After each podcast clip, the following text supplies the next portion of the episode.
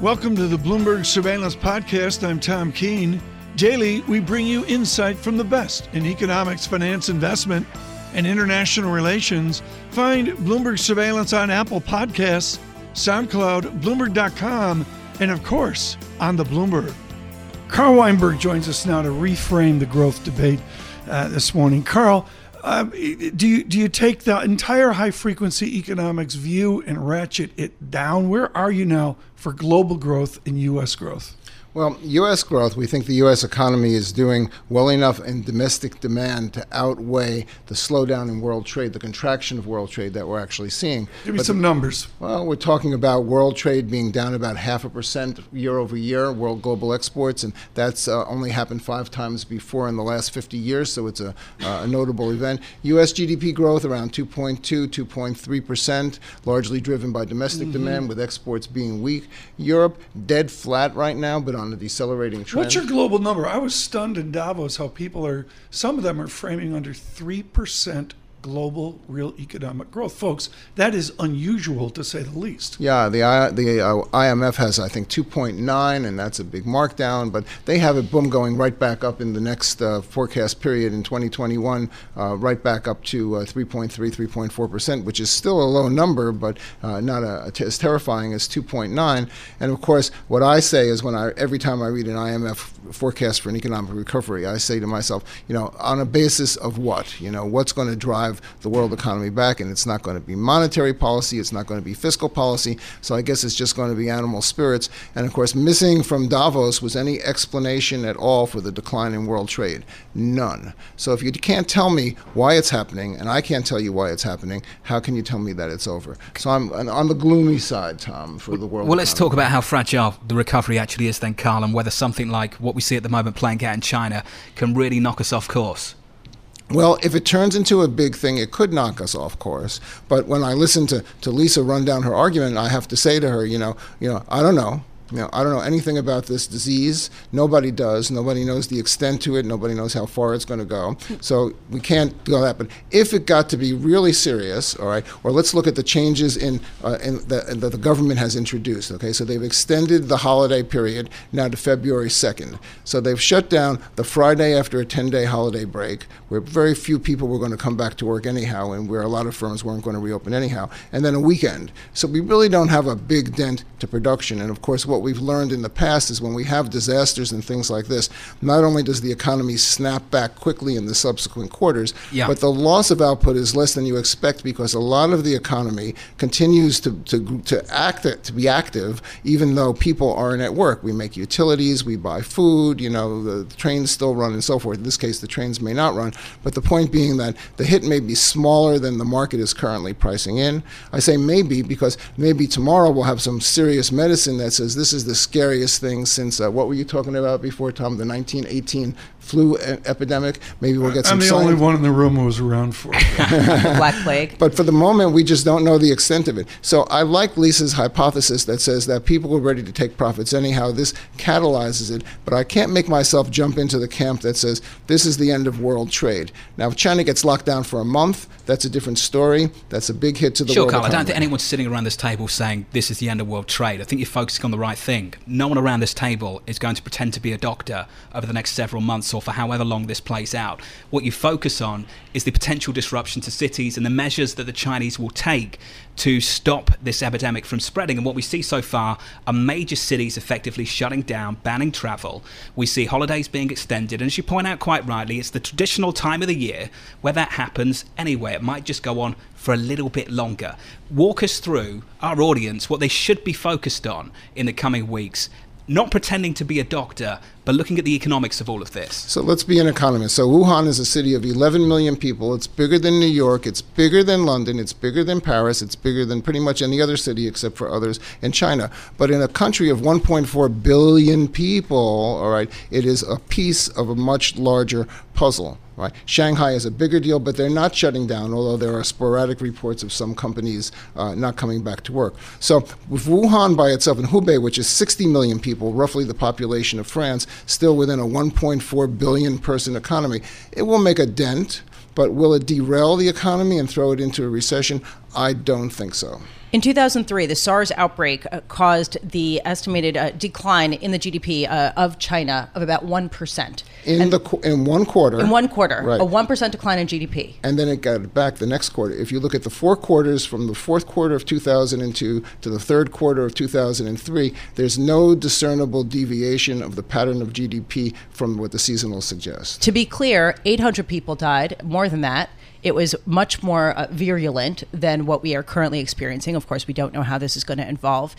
If it transpires in the same way, do you think that it could materially throw the global economic recovery off course? I'll just be, you know, very crass about it. 800 deaths, all right, is not going to throw the world economy off course. All right? Mm-hmm. it's, it's a tragedy for the people involved, but at the end of the day, and I'm not Yeah. a doctor, I don't play one on TV. But Carl, we should but emphasise. But you it's- look like it's- one. Carl, it's not about how many people die. It's the measures the Chinese take to stop people from Right. dying. And shutting down Wuhan is ex- an exceptional, which sounds measure. brutal. but And it sounds from, brutal, from, and it from is the brutal. economist's perspective, that's where the focus is. Right, and my focus is that, that Wuhan is a big city, but in the scope of all of China and all of the world, okay, I don't think it's enough to throw Yeah. the train off the track.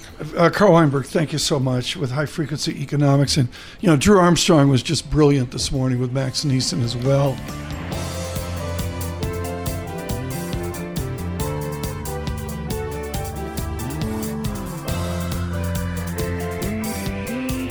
We have tried to bring you perspective on the virus in Wuhan. We've had some wonderful comments from China.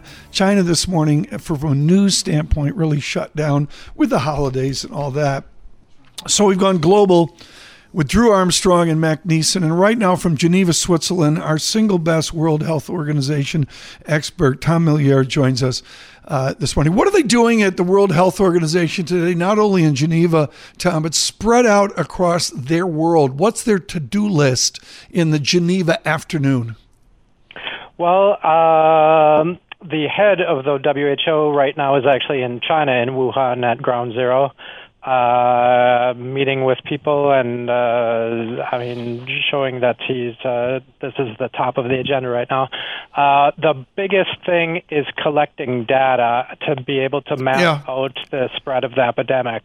What they really need is data not just on when the cases were reported, but data on when the symptoms, the onset of the symptoms started, uh, and they need more complete data because any change in the number of reported cases or the number of deaths change, Right. the, changes the mortality rate. Do we And- know? Do we know the virology of the virus? My experience is they mutate, et cetera, and it's really hard to actually know what you're talking about. Do we have a handle on what the actual virus is? Not exactly. They, that's what they're still trying to do because, I mean, in order to make any sort of treatment for the virus, they need to understand it uh, more uh, better. Thomas, there's also a question about the reaction in China. One of the most alarming reports that really got markets in jitters was this idea that China doesn't have enough equipment, isn't necessarily separating out patients with the coronavirus from other patients in hospitals just because they don't have the space. How effective has the containment process been in China, you know, regardless of the quarantine that's keeping an entire city in their homes? Yeah, well, there's a lot of criticism about the policy because it could be that it just is too late. Uh, and I mean, it's such a uh, draconian policy, uh, keeping 50 million people in the in their places uh, that it, it, it's raising a lot of issue. I mean, there's a lot of issues there. Um, so far, they they uh, well, China is uh, is is trying to actually build new hospitals as we speak in Wuhan, uh, and so it's really a game of catch up, and and they don't have the facilities uh, uh, that they that they ideally would have at the moment. Thomas, you know better than we do about the WHO, and there is some criticism of the World Health Organization at the moment, and their reluctance to declare what we're seeing playing out in China and worldwide at the moment as a public health emergency of international concern.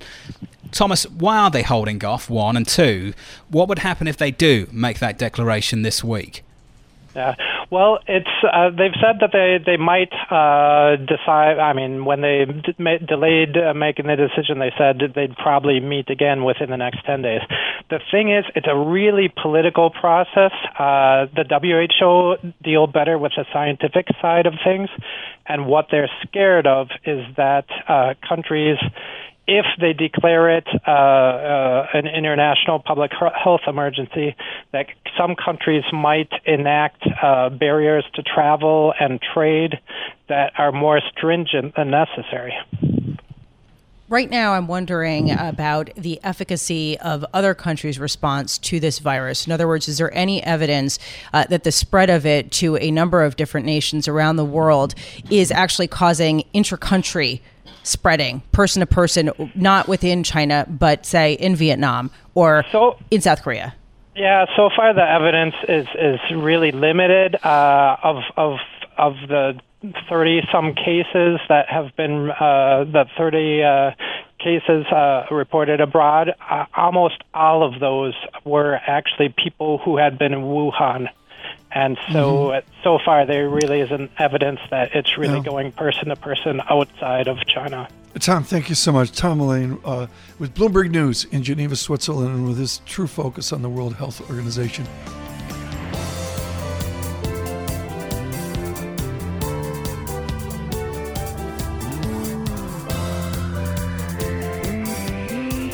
Right now, joining us with Societe Generale, Kit Juckes uh, joins us on these strong correlations of the market. Kit, I'm observing that. How correlated is this move off a Chinese uh, disease, uh, Chinese uh, virus? Uh, it feels pretty correlated. It felt this morning as if it was just a, a single story. Stocks down. Um, yeah. Uh, safe haven currency strong. Anything trade China sensitive or oil sensitive um, weaker equities moving in the same way. We'll, we'll see what happens when your equity market really gets going in, in cash terms this afternoon. But it feels as if it's a knee jerk reaction that's not correcting at the moment. Within that, the bond market, where we're back to October lows, John, you'll know better than me on this in terms of spread dynamics as well. Is there an opportunity in bonds because you've made, if you be- believe in low interest rates, you've made so much of a year's move in a matter of days and weeks? I, I mean, how do you adjust tactically to the celebration of a year's move? uh, you you remain bullish, but you don't go and invest your entire life savings right in them right. There's get instant. I guess. Look, I think we'll get ten-year note yields back down to um, certainly the other side of one and a half percent at some point at the back end of this year. But um, you know, then if you think that we're going to move from you know from I don't know, you know, one and a quarter to one and three quarters instead of one and three quarters to two, then then you know we, we've got another leg down, but we've done half the move, and that's probably the way to think about it. But but but it'll take evidence in the United States that um, that the economy is is feeling this. Otherwise, you know, we're going to see money continue to go looking for certainly lower rates, lower yields in the sort of in some some of the markets in in, in the Far East.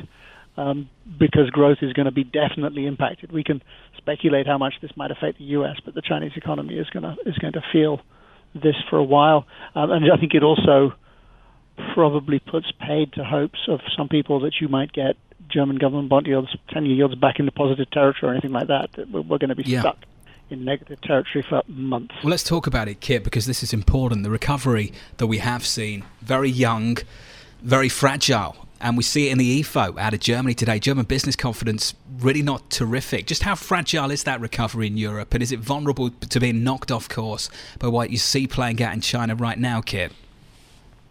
Yeah, yes. I mean, you know, it, it, again, at the bare minimum, we're going to lose a certain amount of time. You know, it, it could be a short period of time, and, and then things get more back to normal, and the Chinese are more likely to ease monetary policy, more likely to ease fiscal policy on, on the back of this over time. But um, the, the momentum was just trying to shift back towards Germany getting away from the hits from trade, from Chinese weakness, from from the auto um, downturn, and, and from the from the diesel scandal, and, and all of those things were sort of trying to feed themselves through the system. It's just going to take longer to get out of that now, and I think that's um, that that puts a, a dampener on on everything. Kit, It's also this whole uh, transpiring of the coronavirus and its spread is putting a damper on the whole weaker dollar story. And we're seeing the dollar the strongest since December 9th, uh, three straight days of strengthening. Emerging market currencies having the biggest three day decline since November. How much does this potentially torpedo the consensus bet heading into 2020 that emerging market currencies would finally outperform in a significant way this year? Um, we we've been nervous about the outlook for emerging market currencies this year because we've got a uh, a, a relatively gloomy view about the, how the year is going to progress for the U.S. economy. Emerging markets, to, to, get money really flowing into them, need a combination of, of, of yield seeking, so l- low rate environment, plus a kind of U.S. economy that does okay, that kind of grows something like a consensus of 1.8% this year. Um, this this sort of ups the ante on the US piece. In other words, emerging markets are going to have a really rough time if the US economy looks as if it's growing significantly more slowly than that, as well, you know, and that'll offset any of this kind of yeah. pressure flow in. So uh, I think, I mean, to me, the jury was out in the sense of the market was taking an optimistic view of the global economic outlook this right. year uh, and that was feeding into a bit of relief for EM. But I think that's in, in trouble now. Get to our boom bust debate at Davos that we had, and John and I, of course, will drive this forward in the coming days uh, and weeks here as well. Into what we see this morning, a two three percent equity correction yields where they are, two year yield one point four four seven zero. Can you hedge now? Is it is it efficacious to sit around a pro room and actually structure hedges? Where you either take in a premium or you pay out for the cost of doing the hedge? Um, yeah, yes, it, it, seems to me wise to take to take some hedges at, at this point because risk assets you know, might be correcting today, but they're still pr- pretty expensive. Um, and you know, and in a sense, I mean, the, the, the high correlations mean that you know, the, the kind of the, the, hedges become almost simpler in the sense that you know someone's got to show me what he- clever hedging looks like in this environment. But I would certainly want to have bonds in my portfolio for this for this risk for this danger. I would want government debt interest rate exposure. Um, I wouldn't want a currency portfolio that had no Japanese yen in it, even if um, I've been very frustrated for the whole of January so far. You know, I, I would want to continue to have those things because, um, and, uh, you know, the, at the end of the day, though, you know, the, the reason that we've kind of feel as if the cycle is less less significant is that the answer to everything is to ease monetary policy even further, and that gets equity yep. markets to stabilize, spreads to stabilize, gets defaults are harder to manage at really low rates, and so we we stretch the cycle out, and so the danger yeah. then comes back into and the danger in those valuations. Directly and indirectly, John, that was the theme we heard at Davos. It's just so easy to cut rates. You know, it's it, to be Trumpian and to cut rates. It gets harder when you start to run out of space, yeah. that's for sure. And the ECB has run out of space. Let's talk about Italy, shall we, Kit? 10 year Italian bond yields down 18 basis points and the euro doing nothing. Why? Um, but the, the, euro, once upon a time, once upon a time, we had models where we put BTP bund spreads into into the euro, and so it would have it higher. I, I don't think that that works when the heart of the euro uh, is that it's much more trade sensitive than the United States, much more it's more China sensitive than the United States. So it's bad news for Europe. So we're we're weighing these two things against each other. Of you know a piece of news from the Far East that definitely is euro dollar negative against a piece of domestic news in Italy that that at least in terms of the bond market reaction is euro positive. And look at the 13 basis point fall in Greek yields, by the way as they have a re-rating. So, yeah. um, and, and, those two outweigh each other. So you, you, you trade you trade European politics at the moment um, in the bond market, um, and, and that, that's where that's where you yeah. do in, in, the I think in the currency market you go short the euro against the yen or, or short the euro against the Swiss franc, but not you don't right. you don't you know you don't buy it. I'm afraid. Kit Juckes, thank you so much. Greatly appreciate it. With Societe Generale.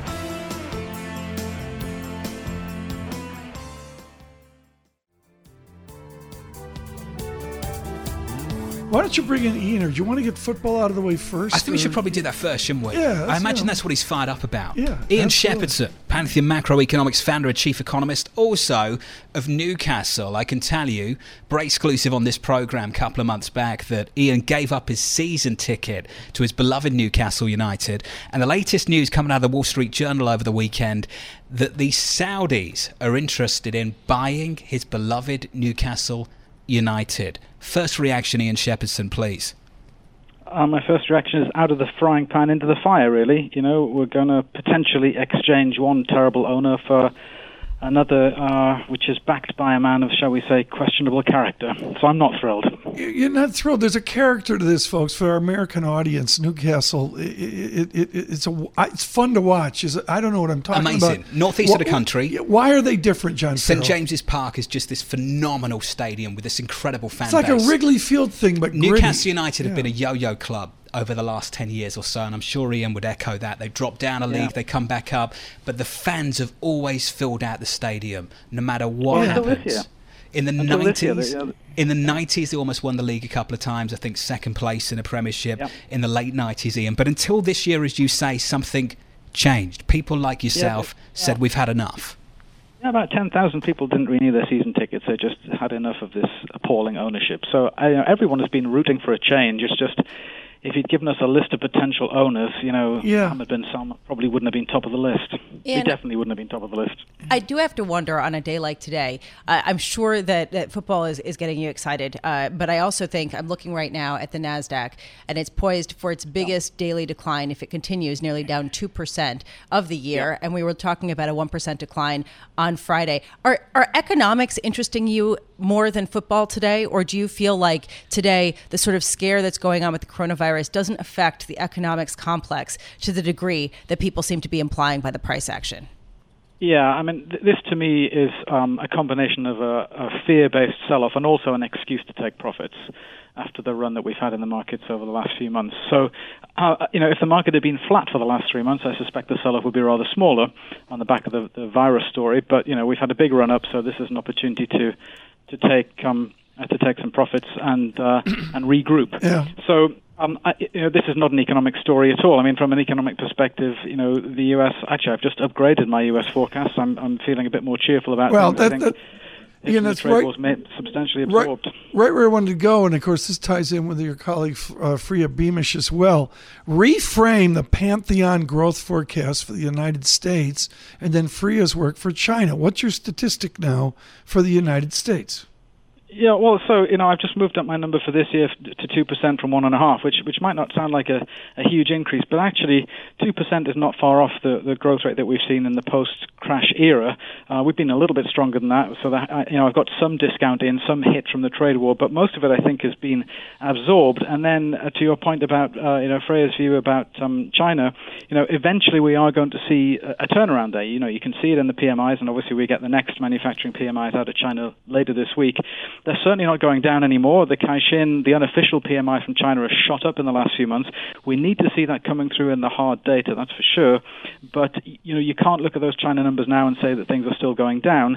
And eventually, that you know, that ought to be transmitting to some extent to the rest of the world as well, including the U.S. Even though, of course, you know, the tariffs get in the way. They're they're a barrier to prevent that prevents you know, full transmission of China's incipient upturn into the U.S. But they don't um, they don't completely stop it. So you know I do think we're probably at the low now for the U.S. business surveys, you know, the, the ISM and the PMI, which have been terrible. But I think we're probably at the low. Uh, and my guess is that the consumer is going to keep chugging on, and the housing market's looking pretty great. So I, I pulled my numbers higher, and what that means ultimately is that the labor market probably continues to tighten. And I'm kind of looking at unemployment getting towards three percent by the end of the year, which in a normal Wow. year that would have the Fed raising rates, but that's not going to happen. D- d- Let's narrow that. You say in the vicinity of 3.0 percent. Yeah, by the end of the year. Yeah, yeah, which would be the lowest since I- the oh, mid 1950s. Well, yeah, I'm going to say go back to Eisenhower, John. I, I literally can't frame that in my Oh, mind. the, the Fed has consistently underestimated how low in, unemployment could go without inflation or wages accelerating considerably. And as you point out, the reaction function has shifted. We could see a test of a two handle and a Fed that doesn't even budge.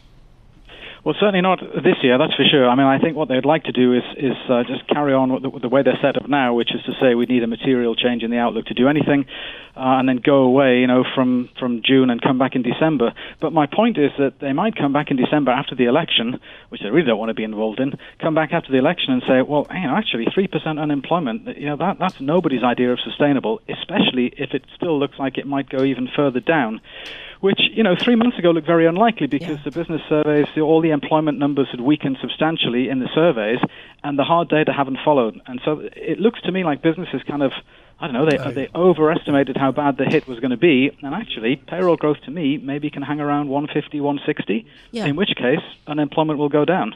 Ian, your optimistic view of the U.S. economy is at direct odds of what we're seeing today in the bond market with the yield curve flattening to the most, uh, the narrowest of the year, and you're seeing yields steadily lower. What is the market getting wrong that you're getting right? Oh, I, no, I don't think the market's getting anything wrong today. You know, this this is a fear sell-off in equities, and that money's got to go somewhere. So, you know, it just always goes into treasuries in this environment. We simply don't know how bad this coronavirus thing is going to be. My my my gut feeling, my my guess. I mean, you know, I'm not an epidemiologist, but my guess, from what I've been reading, is that actually this isn't going to be as as bad as SARS was back uh, you know, 15 years ago or so. Um, and that we're going to see a substantial rebound in, in stocks within the next couple of weeks, and that, of course, I think will then drive Treasury yields back up again. Know, if I thought yields were going to stay down here and it was going to be Yeah. a much worse thing, that'd be a different story. But I'm I'm pretty optimistic. Ian, what does the investment dynamic look like? I, you know, John, I, I, I, think back to Davos and it really wasn't discussed all that much. Ian Shepherdson, you know, okay, there's a pickup. Does investment pick up? Yeah. Well, uh, some of it does. Um, you know, the residential component I think is is going to grow double digit. Um, you know, for for a while. It's the business component that's that's likely to continue to be the drag. But I think that the, the real point here is that it's not anything like as big a drag as it looked like it was going to be a few months ago. So again, like the payroll numbers have been Okay. better than the surveys have suggested. So so the capex orders numbers. They're not great. You know, let's be clear, they're not great. But the surveys back in the fall were telling us we should expect a meltdown, and that just really hasn't happened. So you know, from a from a market perspective, you've had these bad things that, that haven't happened. You've had the Fed easing rates. You've got the Fed buying 60 billion of Treasury bills every month through until second quarter at the earliest. Um, that's a lot of liquidity and a lot of relatively good news on the macro front. So, you know, as I said, once the once there's some clarity on the coronavirus story, I think the market rebounds substantially. I, I don't really see it peaking until the middle of the year. At which point, I think the Fed will probably stop their bill purchases. Ian Shepherdson, thank you so much for being with us. Ian Shepherdson, Pantheon Macroeconomics founder and chief economist.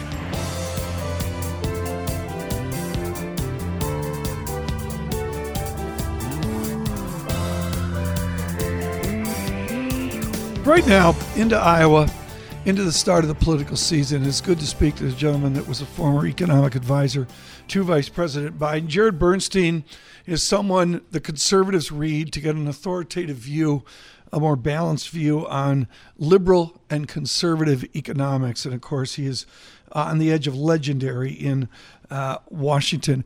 Jared, what I find so interesting, and this was a huge topic in Davos, is can the Democrats move to the middle? Do you perceive there will be a shift at some point where Democratic Party economics moves over to the middle? I think that the middle itself has moved, but if you grant that, then I think the answer is yes. I think the middle today is not the same middle it was even 10 years ago.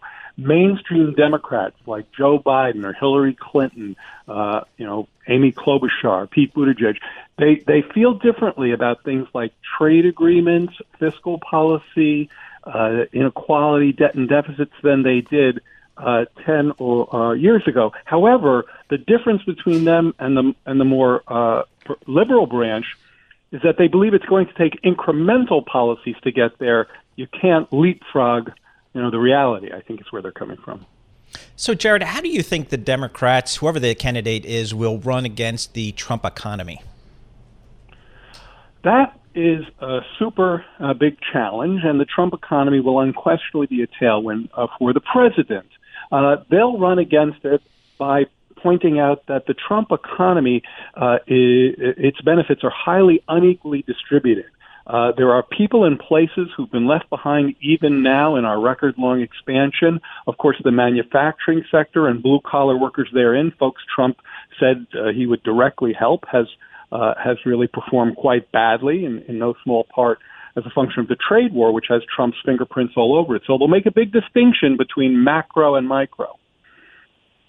So, speaking of that trade deal, the Phase One trade deal is a you know essentially in our rearview mirror here. Given given us some perspective here, how would you view and characterize the Phase One trade deal? I thought it was a big nothing burger, pretty undercooked one at that. Uh, I don't really believe that the uh, uh, the the that the, the China's going to comply in terms of what it's going to purchase. Uh, I think the enforcement mechanisms are very kludgy and complex.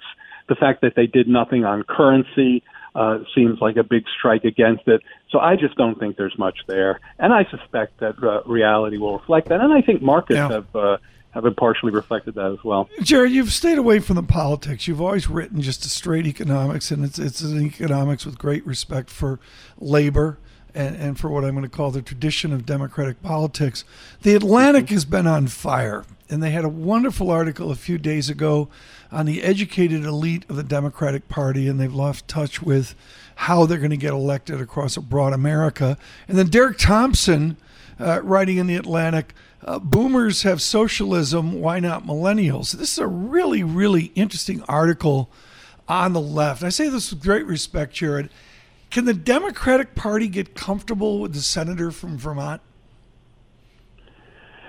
You know, it's a great question, and I, a friend of mine was pointing out just how well Bernie Sanders did in 2016. He won 50% in Iowa. He won 60% in New Hampshire. Obviously, that's uh, a next door neighbor of his. Um, he's actually not uh, posting those kinds of numbers now, but it's a bigger field. So I think it's an open question. My kind of working hypothesis is that one of the problems a lot of Democrats, especially the folks you're talking about, face is that we live on Twitter and the Twitterverse is just a non real kind of atmosphere for, I think, where Democratic politics are. I think the country, even primary voters, are more moderate than uh, you'd get if you just hung around uh, social media. So, are they moderate to the point where when Elizabeth Sanders or Bernie Sanders talks about uh, Elizabeth Warren or Bernie Sanders talks about uh, you know, kind of universal health care, Medicare for all. I mean, did they? Do you think the electorate is really ready for that, and maybe the economics of that? I think the electorate is ready for that and ready for universal coverage. I think the difference is how fast the electorate wants uh, us to go there. So people get spooked when you tell them they're going to lose their employer coverage, uh, and yet people really like the idea of universal coverage and a much broader government role. So I think where uh, some of the more moderate paths resonate more, at least with me, is not in where they're ultimately going, but in the speed in which they get to get there. I'm not sure that the Dem- even the Democratic electorate, even the primary, uh, believes you can leapfrog from where we are to a system that's very different quickly, right. and that a more incremental approach may be more realistic. Jared Bernstein, thank you so much. Uh, thrilled to have him on uh, today. Mr. Bernstein, of course, writing off, and you see him in the Washington Post, particularly writing up with uh, Dean Baker, senior fellow at the Center for Budget and Policy Administration of course, working with Vice President Biden a number of years ago. Thanks for listening to the Bloomberg Surveillance Podcast. Subscribe and listen to interviews on Apple Podcasts, SoundCloud, or whichever podcast platform you prefer. I'm on Twitter at Tom Keene. Before the podcast, you can always catch us worldwide on Bloomberg Radio.